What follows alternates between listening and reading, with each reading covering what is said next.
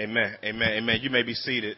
You may be seated. Was anybody missing the offering they wanted to give? If you would lift that up, um, someone, uh, someone to come over and snag that from you. Anybody was missed?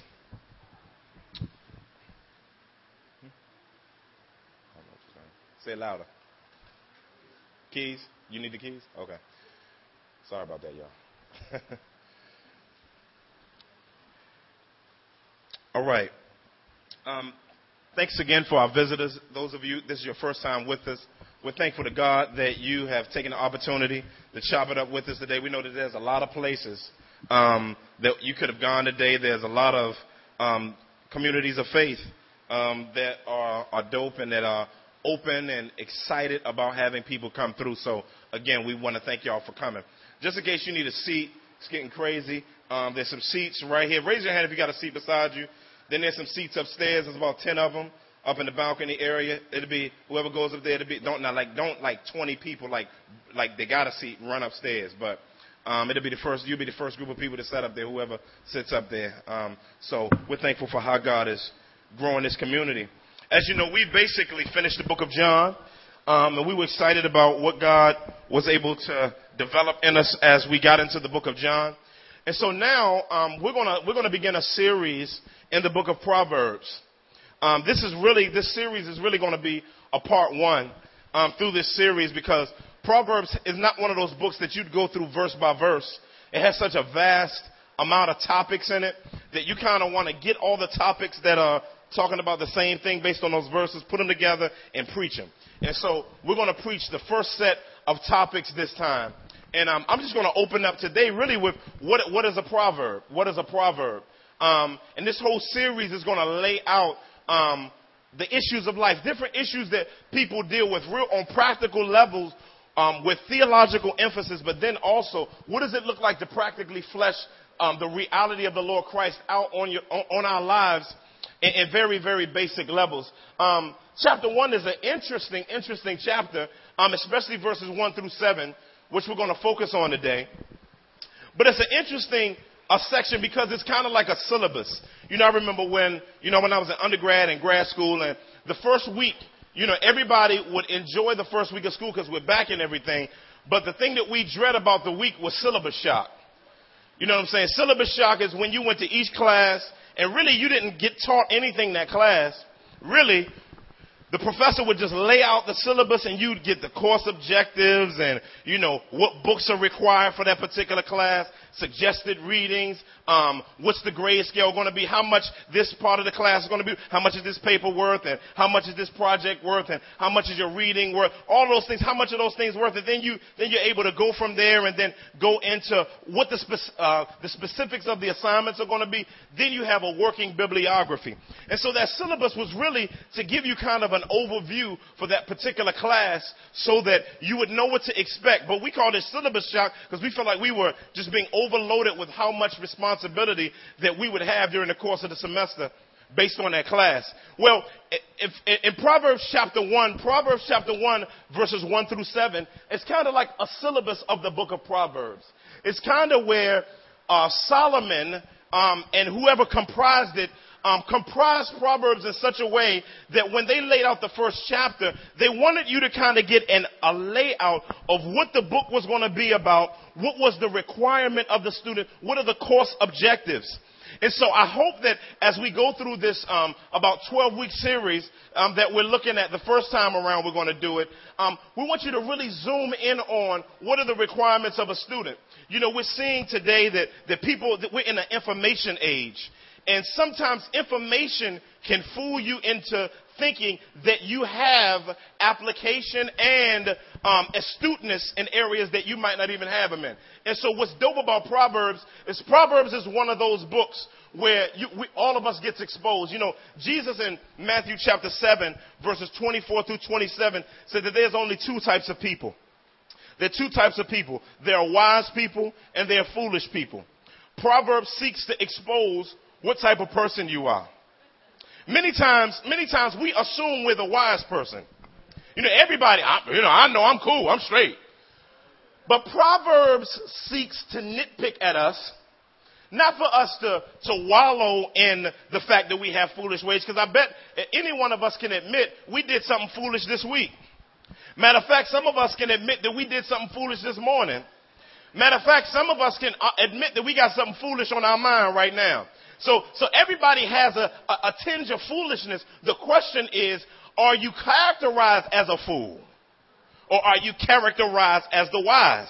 And so Proverbs seeks to, seeks to do that. And I think Proverbs is an excellent book based on where Epiphany Fellowship is, where we are, and especially us as a community of faith, because we really need to beef up our our, our fortitude in our youthfulness, those of us who, who, are, who are young in years, who some of y'all are in the first quarter of your life. You only got 25 years under your belt, and then your life didn't start till you really trusted Jesus, begin getting discipled and walking with him. So listen, we need more, we need pond upon pond. If you're older, listen, wisdom is for you, and it's to lay out some beautiful, beautiful things in this chapter. Y'all ready to dive in?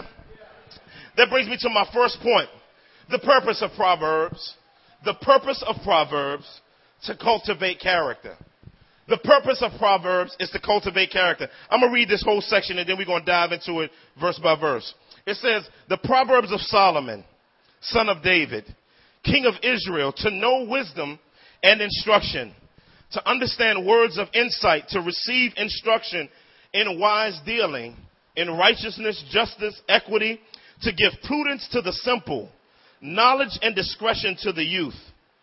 Let the wise hear and increase in learning, and the one who understands obtain guidance. To understand a proverb and a saying, the words of the wise and their riddles. The fear of the Lord is the beginning of knowledge. Fools despise wisdom and instruction. Our first point was the purpose of Proverbs to cultivate character. In these verses, we see, we see that this section of the book unveils the particular person in the Proverbs who is going to be in this section the spitter or the teacher or the sage, the one who drops weight on the student. And so you got up in this passage your man Solomon. How many of you have actually heard of Solomon? I don't want to, I don't want to assume that. How many of you heard of Solomon? Hands down, how many of you haven't heard of Solomon? How many of you have read anything about Solomon? How many of you haven't? Honestly, just to be honest, haven't read anything about Solomon. That's cool. That's cool. That's cool. Well, Solomon was was was was the third king in Israel. There was Saul, there was David, and then there was Solomon. Solomon's name uh, is a play on the word shalom. Um, his name kind of meant peace, but um, even though there wasn't warring conflict among the people of God during the reign of Solomon, um, his reign in, res- in relation to the application of his wisdom is far away from shalom.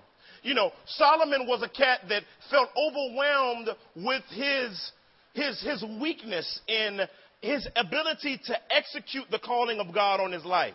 You know, um, David before his son, before he died in his latter years says he pulled the elders of Jerusalem together and he said, listen, he said, man, we got to do some prep work because my son is unwise and inexperienced.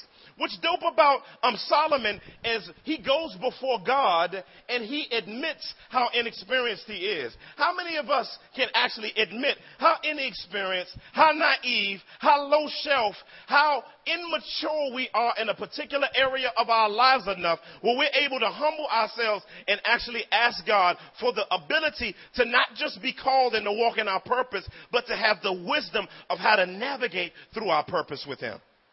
And that's what Proverbs is about in a nutshell. And so Solomon, this sage, Solomon asked for God's wisdom. We saw in 1 Kings 3, uh, verses 7 to, through 12.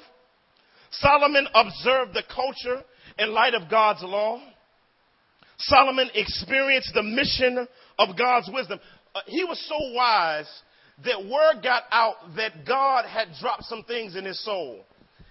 And the queen of Sheba came with mad loot. She came with a caravan. I mean, it would be kind of like, uh, it would kind of be like our, our equivalent of somebody coming to your house in a parade of Bentleys, um, Land Cruisers, you know what I'm saying, uh, a, a clo- uh, you know, a rack of clothes coming down the street, spices and, and, and, and go, all types of things, because she wanted, the, the, the worth of wisdom from her worldly standpoint was something that she was willing to pay for. But later Solomon will tell us that wisdom ain't something you can pay for.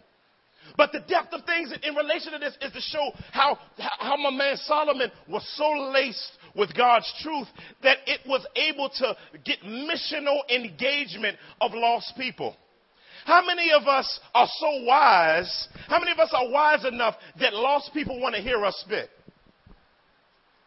See, see, see, that's when you know that God is really doing something dope in your life. It's when you're such a, you, you, you're skilled in such a way where you're able to take the nutrition of the kingdom and take the faultiness of the culture, not merge them, but read the culture in light of, of the truth of God's scripture and be able to engage lost people, them coming to you for advice. Them come, the Bible says there was nothing in her heart that Solomon wasn't able to drop weight in. We need to have that type of witness. So, so, so the Bible talks about not just Solomon, but, but, but Solomon being a, a type of Jesus in his wisdom. And so we're going to lay that out as we, as we go through these verses. But not only um, uh, did Solomon experience the mission of God's wisdom, Solomon reflects, of course, Christ as the ultimate center and acquirer of wisdom. Here it is, next verse.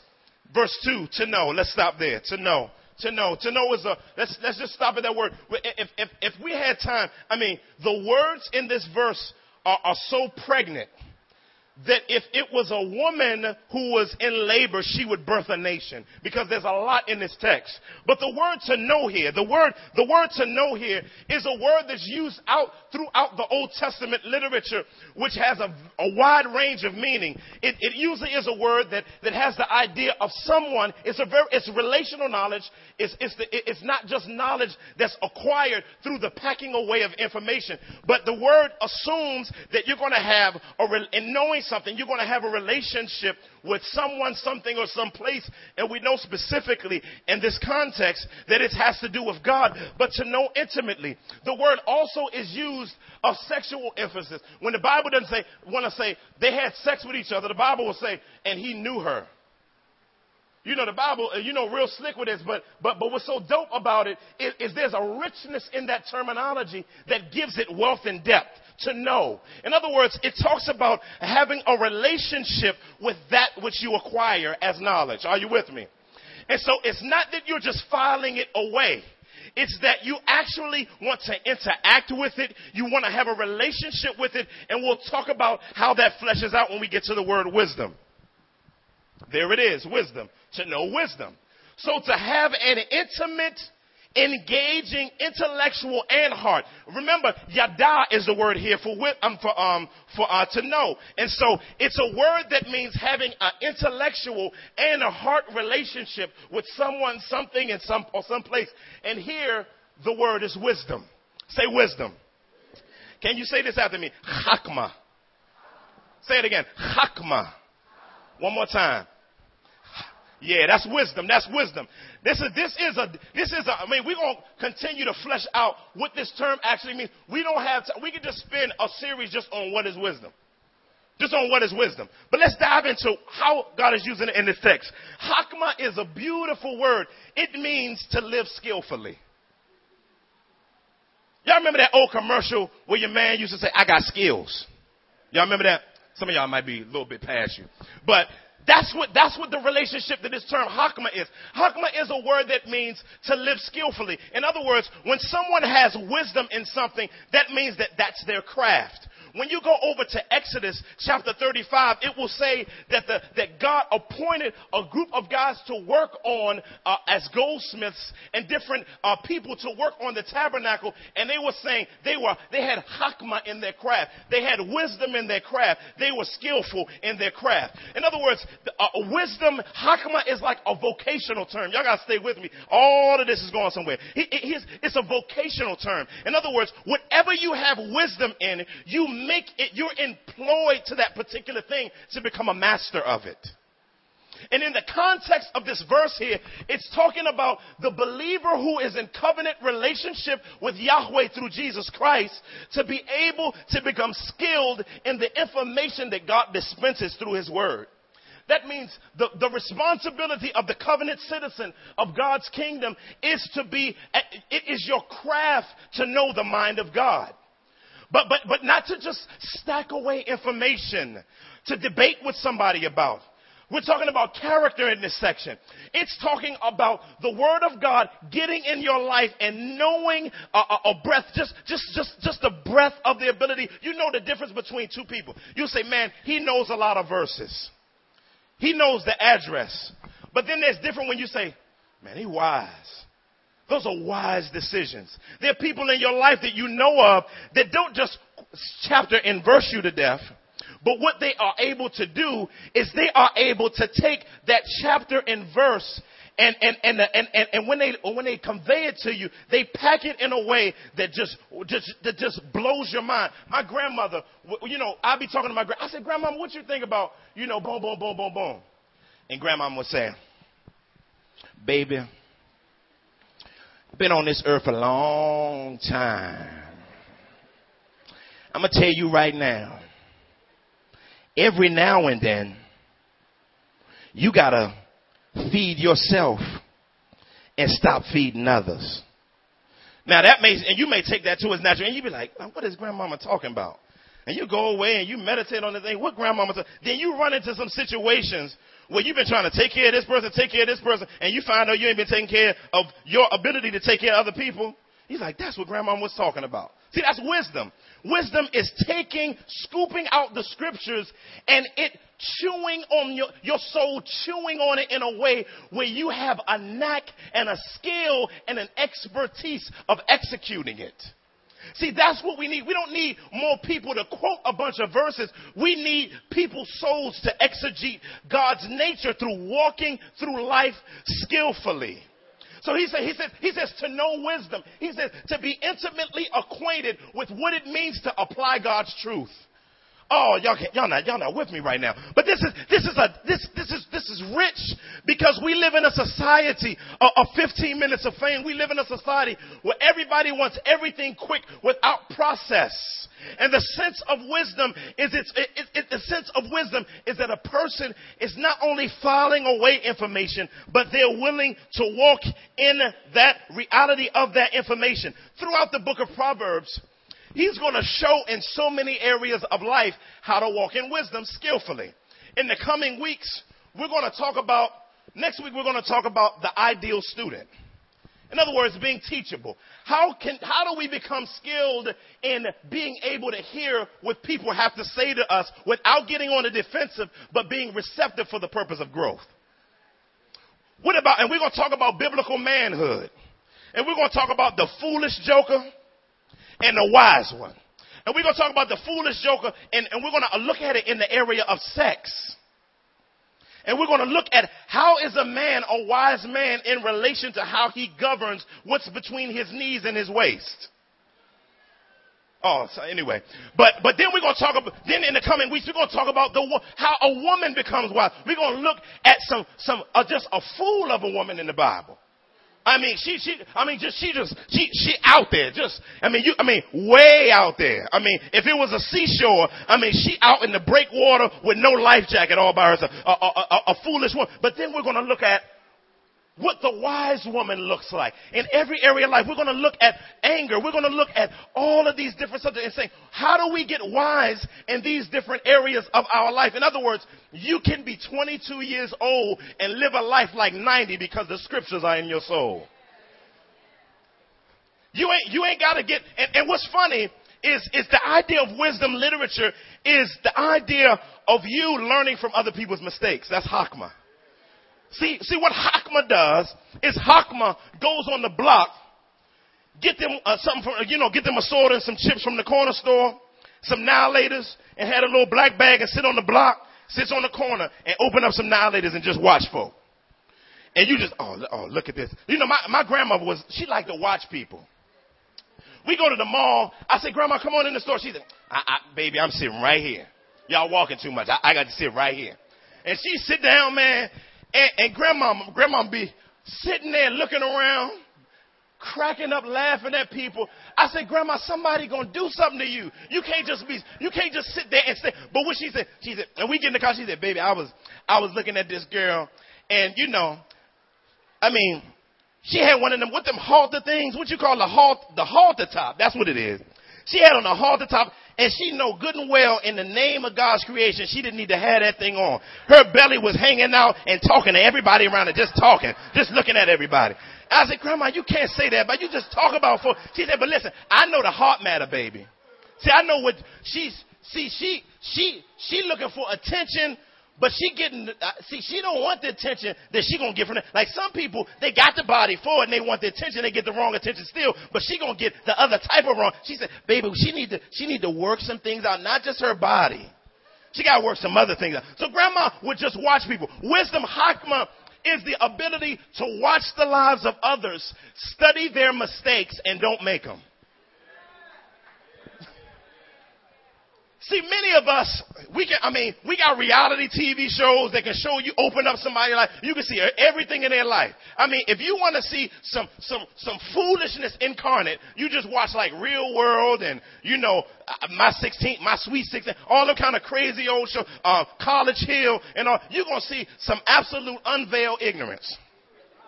And I'm not saying study that. I'm talking about get on the block, get out in the life, you know, some of y'all are veg out. But you need to get in people. You need to get out there and you need to begin to watch people. Many of us have seen uncles, aunts, brothers, sisters, cousins make massive amounts of life mistakes. Some of us saw our daddy make life mistakes. And instead of learning through watching, you don't have to experience ain't a good teacher necessarily. You ain't got to do the actions of a fool. Cause see, you see, when you do the actions of the fool thinking you're to learn it, come out in wisdom, the, you got to understand you're not powerful enough to bring yourself out of foolishness. So when you assume that you're to go into some foolishness so you can learn some, I got to, you know, I got to get some life. So I'm to just plunge into ignorance then you're assuming that you're powerful enough to give yourself wisdom, powerful enough to bring yourself out, powerful enough to repent. No, you can't do that on your own. And so the sense of hakma is for us to watch the lives of others and not to make their mistakes. But it's also the sense of us watching our own lives and not making the same mistake twice. Hakma. We can stay all day on Hakma. I gotta move. But then he goes from to know wisdom. Then it says instruction. Instruction. this is this is another word I, got to park on. Instruction here has the sense. Uh, it it's kind of like a, a, a, double entendre. It's two sided. It's a two sided coin. Some of your translations might say discipline. Oh, that's a good translation. or correction. That's a good translation. But I think instruction gives kind of the overview that Solomon wants to give. And to know, to be intimately acquainted with the, the ability to live skillfully. In other words, to gather God's truth and apply it. But then instruction, instruction is twofold. Instruction means um, to get intimate with warnings and get intimate also for unforeseen scenarios. See, what, what, wisdom, what wisdom does, what, what, what this knowledge that he's talking about does, it does two things. It disciplines you to correct you from current error. But then you'll see throughout the book of Proverbs, what he'll do is he will talk about hypothetical situations that he's, you'll hear Solomon say, man, I saw the fool one day. And I remember the fool and he was walking. He lays out, in other words, he's teaching his, his, his, his pupils, he's teaching his pupils scenarios to avoid. So to know wisdom and instruction. But then it says, then it says right here, it says, to understand the words of insight, to understand the words of insight. Of course, that's, that's, that's um, the, the continuation of the ideal uh, of the ability to have skill. But then it says the words of insight. Words of insight mean the ability to distinguish truth from falsehood. The ability to distinguish truth from falsehood. In other words, understanding why sayings such as Proverbs. So it, the, the idea of words of insight is once you accumulate the information from the scriptures based on God's wisdom, once you accumulate that, then what you're able to do is to assimilate that. Once you are able to assimilate it and utilize it, it shows itself up in our ability to be able to discern what is God's will and what isn't God's will. when you go over to Hebrews 5 verses 11 through 14, it'll say, it'll say that, um, you know a mature person because they have their senses trained, their senses trained, their senses trained to understand good from evil. When, when, it says in Romans 12, verse 2, it says that you may prove what the perfect will of God is. Well, the word there, prove, means to take, light a fire, to put it in a pot, and whatever something, something that's claiming to be the will of God, you put it in the pot, let the fire of God's truth burn it, and if it is immediately extinguished, then it is exposed as not being of God. But if it remains and stays, then it's God's truth. Well, what we need the skill in and, and, and the practical know-how in our lives, in every area of life, it's, it's not just in what I want us to understand is this is in every area of life, not parts of our areas of life. And so that means it has practical application in your finances. It has practical application in how you relate in relationships. It has practical application in every area of life. So God's word is user friendly. But then it goes and then he says to receive. the sense of this, it says to receive instruction in wise dealing, in righteousness, justice, and equity. To receive the sense, uh, sense that what is being given um, become the possession of the recipient. And so what happens is, is as a person is able to get into the Proverbs and get into God's wisdom, it's not just that it was said to you, but now that you're able to actually receive it and make it a part of your life. In wise dealing, it's, it's basically talking about how to flesh that reality out in every area of life. Then it says, in righteousness, in justice, and equity. In righteousness and justice and in equity. All it means is, is when the rubber meets the road, you'll have integrity. And we're going to have a time, we're going to have one message on just integrity. Integrity is who you aren't when, when nobody's looking. In, in other words, integrity means when the rubber meets the road, out of God birthing you in Christ into his righteousness, will you live in light of that righteousness? In other words, the word righteousness here means imputed righteousness, which God puts inside of those who are in covenant with Him. Justice here is the reflection also of God's nature by which whenever we get in a situation Will we take care of it? In other words, will we pay our bills? Will we lie? You know, don't don't answer the phone. That's the credit, people. Um, yeah, how you doing? I know y'all been trying to get in contact with me. You know, but my mother, oh man, I mean, you know, my mother, she's doing real bad and I'm not able to pay the bill. So is there anything you, and nothing going wrong? You just went and went to the mall and went out to eat. You went to Olive Garden and you bought you some 125 jeans, some G-Stars and, and got you some Tims. And then you get, and, and then it causes you because of mismanagement of your resources. What happens is, is now you got to walk back in wisdom. And so what he's talking about here is, will you do the right thing when the rubber meets the road? Real simple. Real simple. Will you actually apply God's truth? But then it says, Proverbs' purpose is to give prudence to the simple. Give prudence to the simple. Some of your translations may say naive. Now check this out. Now the simple or the naive isn't, that's not a foolish person. That person, by nature of this word, is not a fool. See, the naive is a person that doesn't have wisdom. But if given the opportunity and given wisdom, they will, uh, they will take it, utilize it, and apply it to every area of their life. And the not even as simple doesn't just mean a person of a certain age group. It means anyone that's not exposed to the mind of God. And so what happens is if, like, like somebody, you'll meet a person, you say, they're so naive because they don't know how things work. You ever met a person that's just naive and, and they seem airheadish? Like, it's not like, it's not that, that, that they, that, and, and you know that they're not being malicious. They just don't know.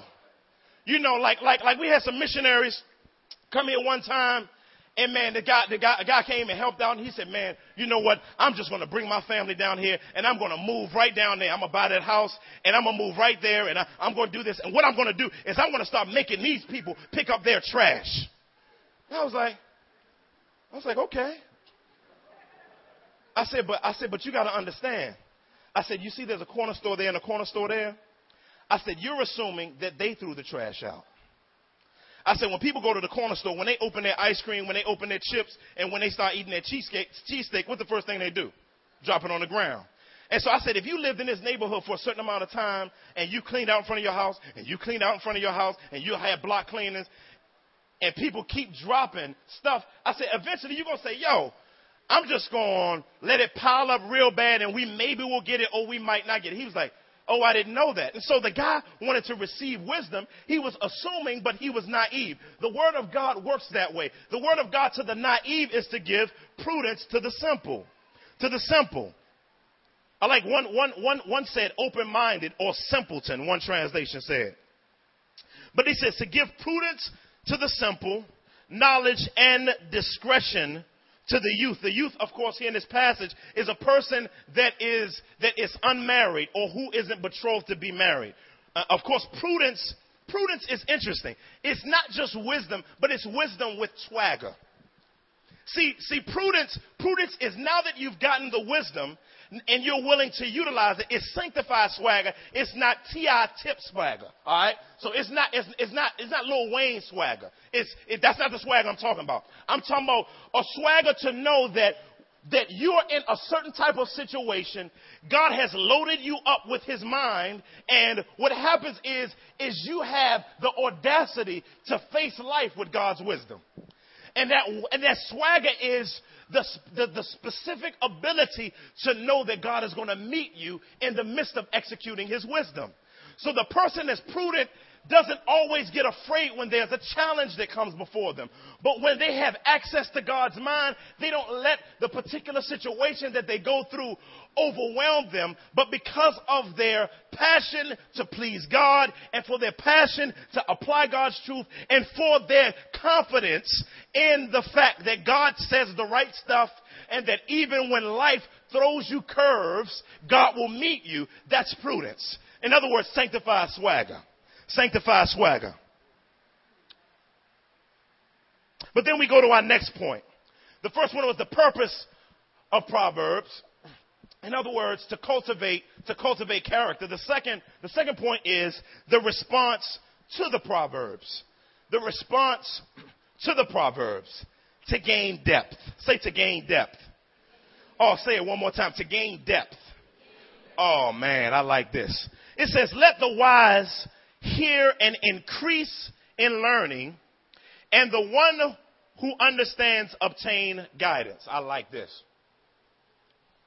See, now what is beginning to say here is that he says, Solomon says, whoever listens to the wisdom that God has given to me and utilizes it properly will increase in understanding. In other words, you won't be shallow. In other, in other words, many of us are a mile wide and only an inch deep in our lives. I mean, we're shallow, we lack depth, we're flighty. But no, no, no. He says, whoever receives God's wisdom will have depth. It's kind of like a ship. A guy was on a ship one time and a storm came on the ship. And the, and the guy went up to the captain. He said, yo, man, the, the boat's kind of, kind of just going all over the place. He said, how can you stand here and just chill out and, and, and the captain said, it's a, it's a simple principle. He says, with a boat, he said, especially this kind, he says, there's more that's underwater than that's above water. So that whenever what's above water shakes, what's underwater keeps it from sinking. That's the same way wisdom and insight is. We're supposed to have more underwater than we have above water. But, but most of us spend our time putting stuff on the deck and not building anything for under the water. And so what happens is, is when something happens to us in every area of our lives, our, our, our, every time a storm comes, anytime a time to make proper decision comes, our life turns over. That's because we lack depth.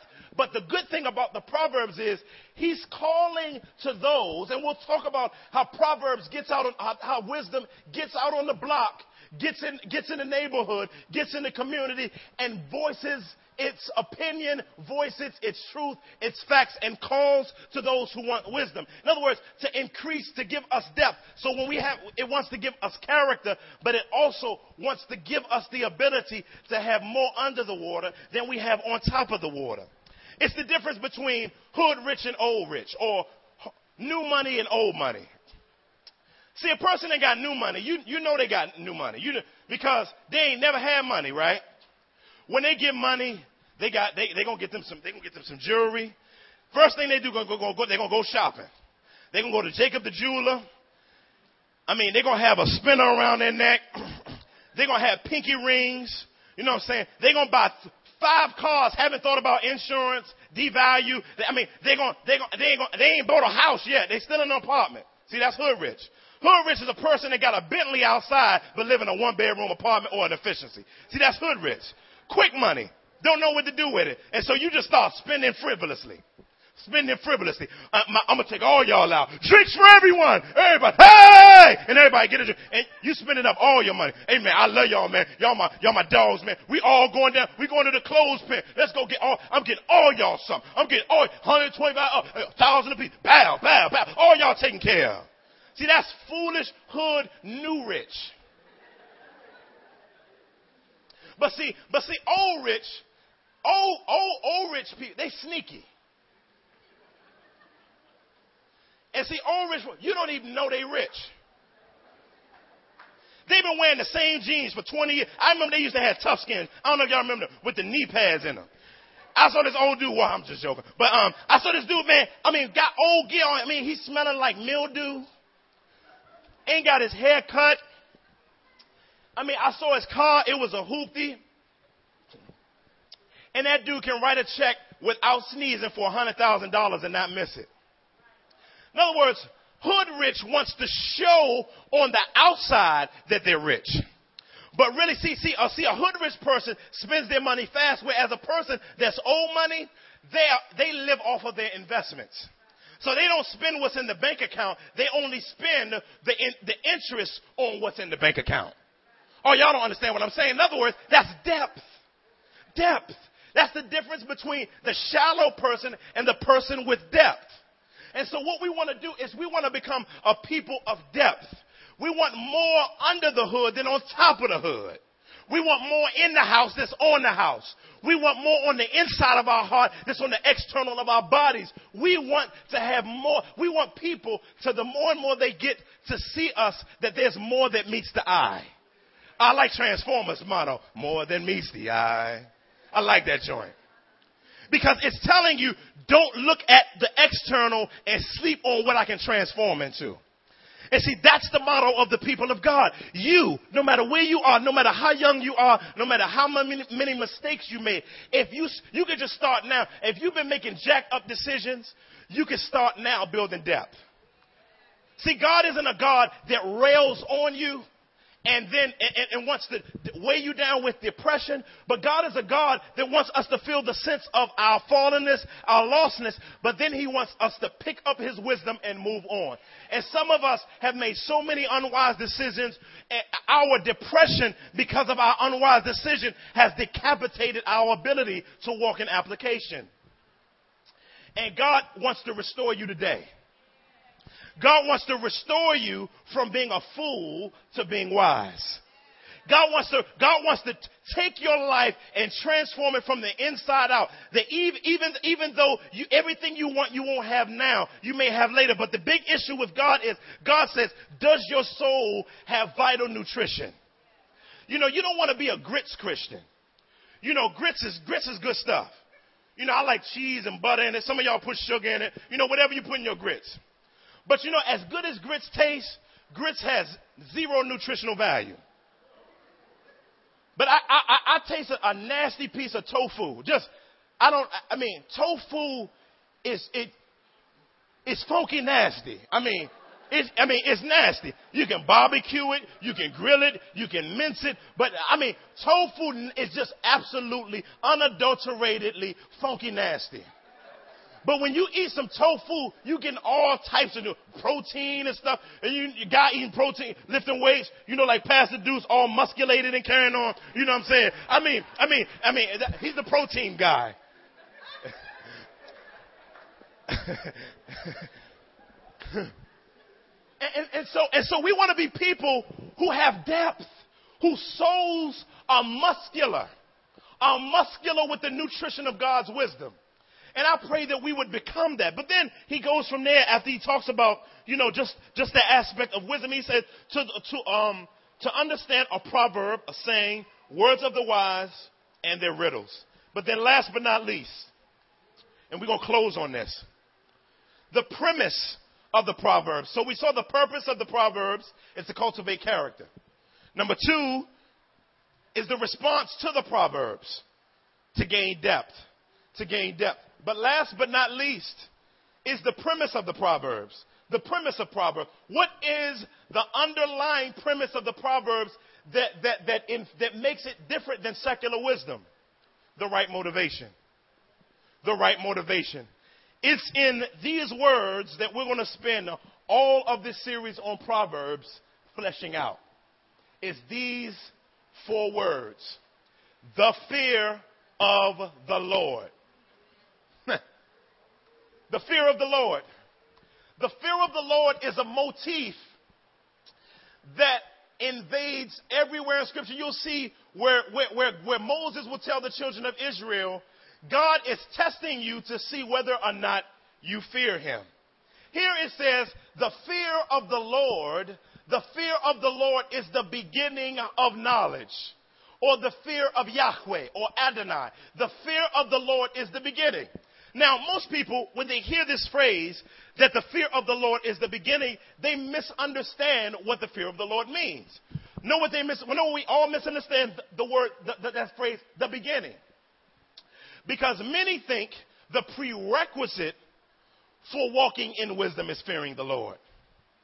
It's not merely the prerequisite, but it's the prerequisite and that which invades the entire process of walking with God. I like the way Kidner said it. Kidner said, it's not a mere beginner step in wisdom to be left behind, but the prerequisite of every right attitude. Y'all hear that?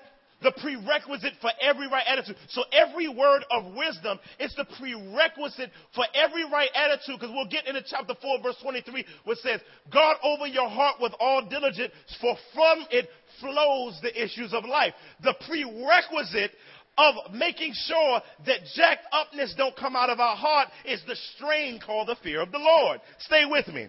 So the fear of the Lord, it, it, it, again, is only so will the world be seen the right way up and life begin to reveal its intended pattern. In other words, uh, uh, this, this, this, this intentional step of, of the fear of the Lord is the motivation of the heart that says, because I have a relationship with God through the Lord Jesus Christ, I am going to look at life in light of fear. Now, now, now, let's look at the word fear. The word fear is, is a word that I don't like the way many commentators try to make it lack the terror because there is a sense in the fear of the Lord where there's a terror of God.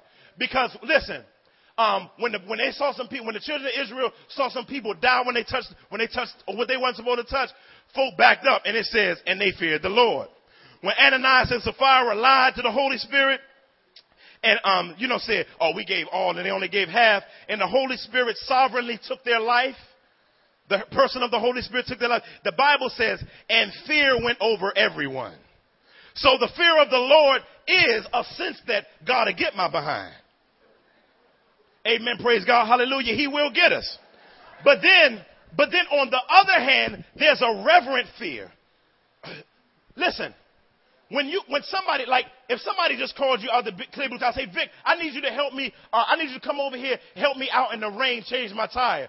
You'll be like, I mean, And y'all, you, y'all don't have no, you're like, I don't know, man. I mean, you going it's going, you gonna feel, but if it's, but if it's somebody you talk with regularly or you have a relationship with, if they say, Vic, can you come over and help me change my tire? You're gonna be like, oh man, babe, I got a roll. Um, so and so is stuck out there. In other words, relationship motivates you in a way that a lack of relationship doesn't. That's the fear of the Lord. See, listen, the fear of the Lord develops in you a heart motivation in your affections for God, what God likes and what God doesn't like. And when He asks you to do hard things, you're willing to go in the rain for Him. Because He's going to ask you some hard things. And listen, and He'll bring some stuff your way to see if He's always testing you to see if the fear of the Lord is in you. In other words, will you respond to me when the rubber meets the road? Um, um, you ever you ever had somebody interrupt you when you were in the best part of a show and you you got the best position, the pillow's still cool and chilled, and you know because I be turning my pillow back and forth over, you know what I'm saying, so to keep it cool because I like I don't like when it get hot and sweaty. I'm ready to turn it over because it get cool until I go to sleep.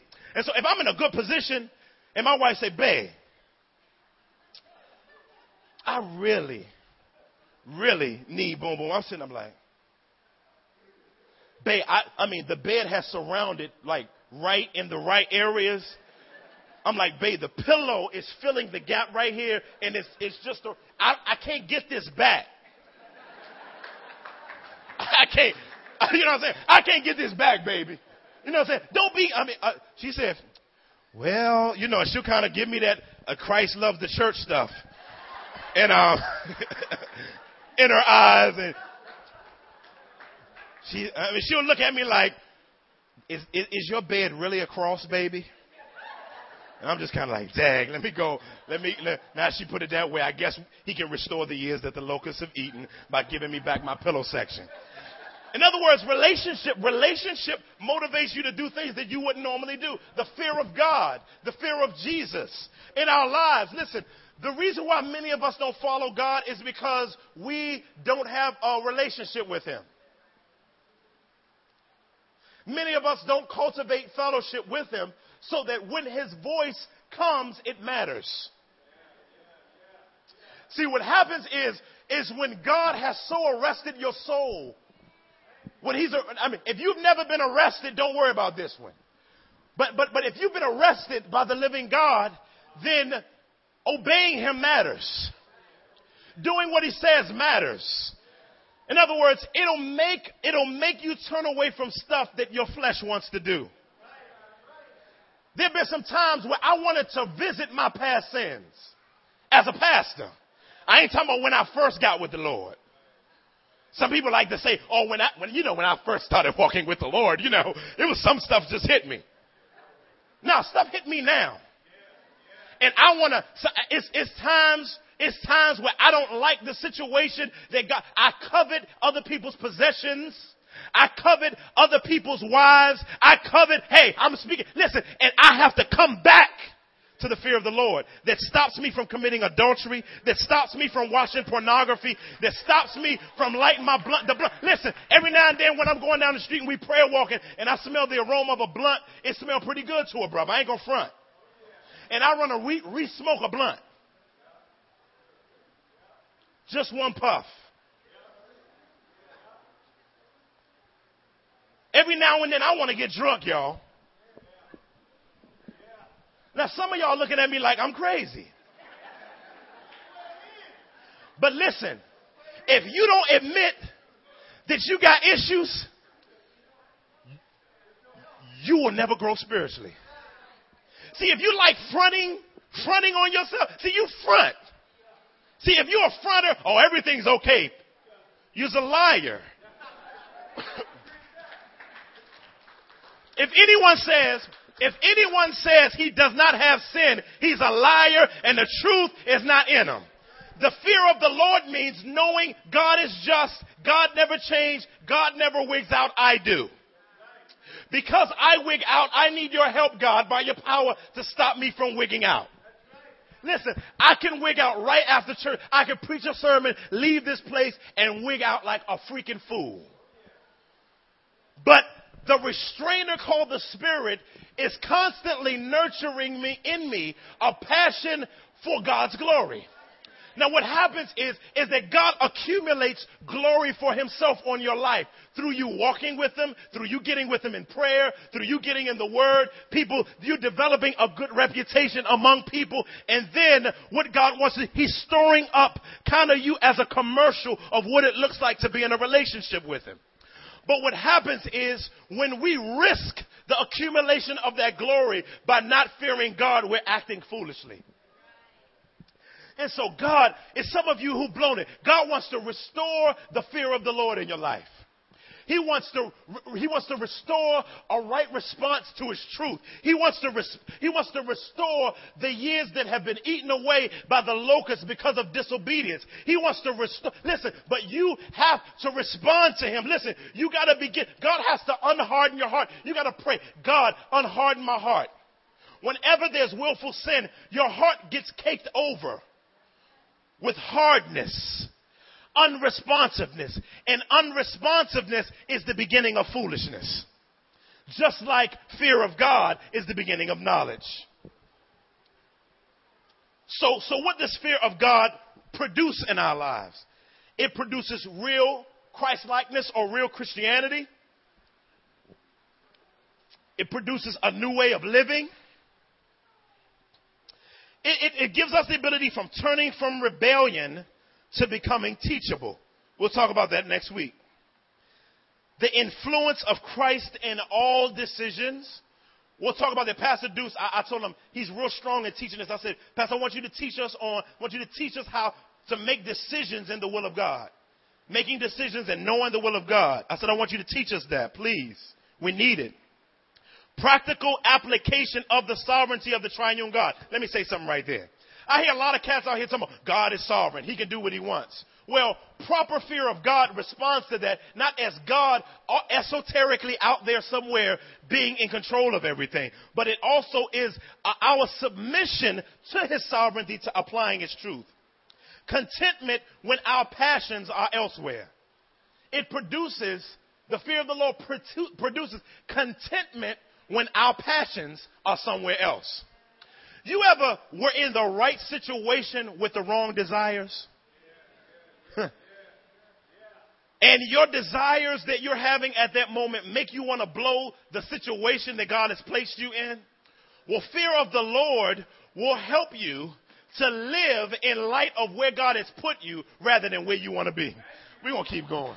But listen, I'm telling you, you, eh, you gotta be able to be at that point. All of, it's, a, it's every day. It's not like you get there, okay, I'm here, bad out, I'm gonna stay here for the rest of my life. No, you gotta be constantly being shaped by God to remain faithful to Him in relation to fear of Him. Contentment when our passions are elsewhere. Enjoy, a fear of the Lord actually helps you in, to enjoy what God has given you. Fear of God helps you to enjoy what God has given you. In other words, when you're in a situation and God has actually blessed you, some of us look for the next blessing rather than enjoying the blessing that He just gave you. Fear of the Lord says, in light of God being sovereign over all creation, I'm not going to ask for an upgrade. I'm going to enjoy what He's given me right now. Give gifts. Uh, God gives gives the benefit. Uh, uh, giving God the benefit of the doubt. Giving God the benefit of the doubt. In other words, not blaming God for our catastrophe.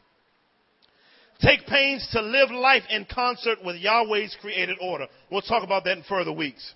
Then finally, accept the whole, listen to this, as well as each step in one's journey with Yahweh as an intimate unveiling of his invisible attributes. Let me say that again.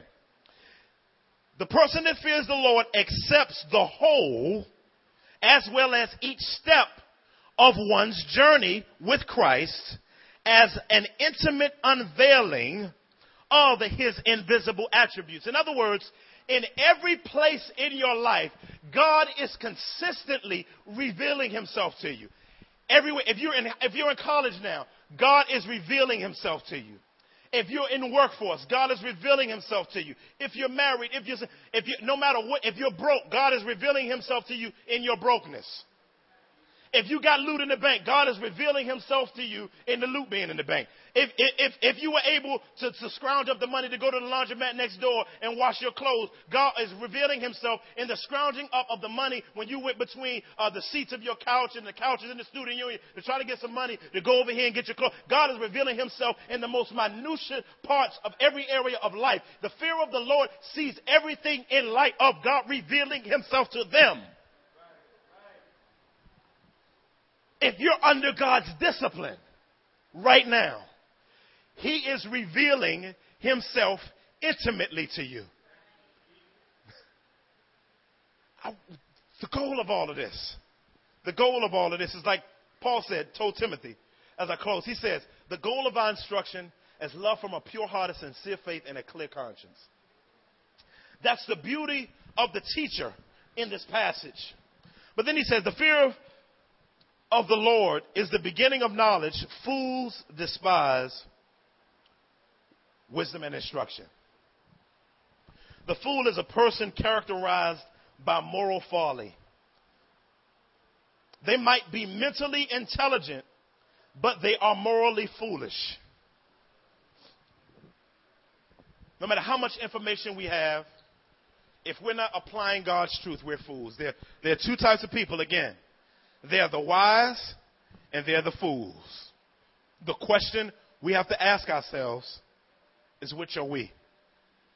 And God, listen, God is trying to make all of us wise beyond our years. God is trying to get us from being naive. He wants us to be beasts in His kingdom. God wants us to be able to have a life that's overtly and flagrantly enriched with His Spirit. And so that takes submission to the truth of the gospel. The fear of the Lord is really faith. It's summed up in faith, in faith in the person of Jesus Christ, that He will empower us to walk in the truth of everything that is wise and true. But the question is today, what are you building your life on?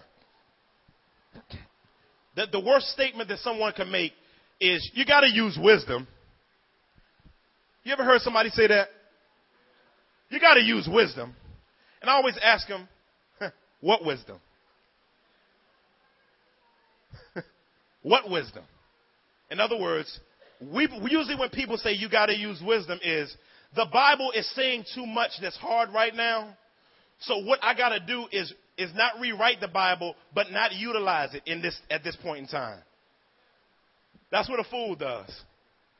But the wise say, we know that the, the that that God, who is powerful, is able to make us wise in the scriptures for the application of His truth in every area of our lives. So, again, the purpose of the Proverbs. The purpose of the Proverbs is to cultivate character. Next, the response to the Proverbs is to gain depth. And, and, and, thir- and last but not least, the premise, the premise of the Proverbs. The premise of the Proverbs is the right motivation the fear of God. Father, we thank you for the truth of your word that laces us, laces us, um, that develops us